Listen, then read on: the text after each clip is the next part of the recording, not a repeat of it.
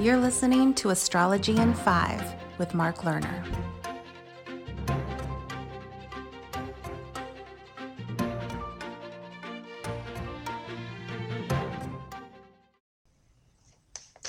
Today is September 13th, and 34 years ago in 1986, I wrote my self-published book, Mysteries of Venus. In this Astrology in Five podcast, number 18, I am continuing to read from several pages in Chapter 2 entitled Path. Okay, let us return to Mysteries of Venus. However, as we have seen from the quotations, Venus also can rise ahead or behind the Sun. And in this action lies some fascinating understanding. After all, Venus is the sole ruler of Gemini, so why not study in depth Venusian movement relative to the Sun? You almost never see this discussed, as Dane Rudhyar has indicated, in the enormous field of astrological inquiry. But it is time for a change, because we must, as astrologers and students of astrology, tap into a deeper comprehension of the spiritual meaning of Venus. What follows is something which I hope will intrigue you, fascinate you, and open many paths of experimentation. It is a first attempt, and because of space limitations, we cannot offer you complete portraits of the people on our graphs. It is created in the spirit of fun, novelty, and the search for greater knowledge and wisdom. Around 200 people from different eras in history are placed on our graphs, revealing whether Venus is rising ahead of the Sun, known as Venus Lucifer, or rising after Venus Hesperus. I had wanted to indicate the signs for Venus and the Sun, but space limitations prevented that.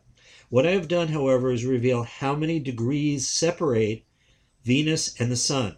The maximum distance is 47 plus degrees ahead or behind the Sun.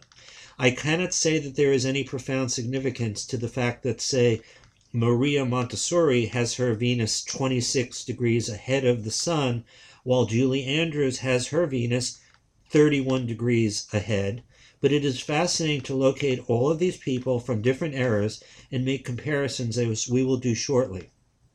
A few technical notes. In a moment we will give you the difference between Venus Lucifer and Venus Hesperus, as expertly documented by Dane Rudhyar. However, for a full understanding of each of these individuals, you need to study the personal birth map.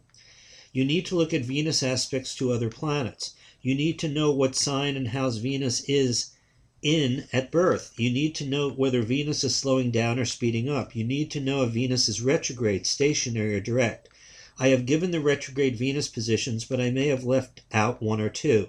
In other words, our graph is not the final word. As indicated before, it is created to offer you a different approach to thinking about Venus. And Venus and Mercury must be considered differently from the other planets because they are closer to the Sun than the Earth. These are two kinds of Mercury-Sun and Venus-Sun conjunctions. Mercury can be direct or retrograde. Mercury and Venus can never oppose the Sun. With the outer planets from Mars to Pluto, they can only conjoin the Sun while direct in motion. When opposing the Sun, the outer planet is always retrograde. When Venus is retrograde and conjunct the Sun, this is similar to a new moon. It is the beginning of a new Sun-Venus-Earth cycle. It is called inferior conjunction, and Venus is closest to the Earth. When Venus is direct and conjoined the Sun, it is the climax or full moon moment in the Sun-Venus-Earth cycle. Venus is then on the far side of the Sun, but moving at its greatest daily speed. So there is much we can not consider in the graph as presently created. Also, in understanding the people presented, it would be even more revealing to know if Mercury were rising ahead or setting behind the Sun, and also whether Mercury is close to Venus, just ahead of it, behind it, etc.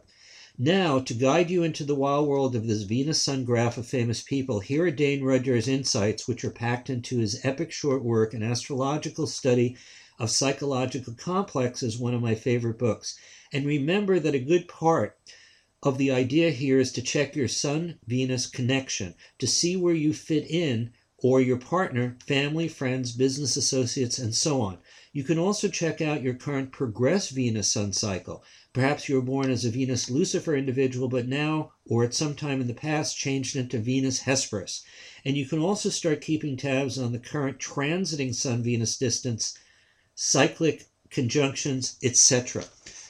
Thank you very much for listening, and next time we'll go on to Astrology in 5, Podcast 19. Bye for now. That's it for now. Stay tuned for more Astrology in 5 with Mark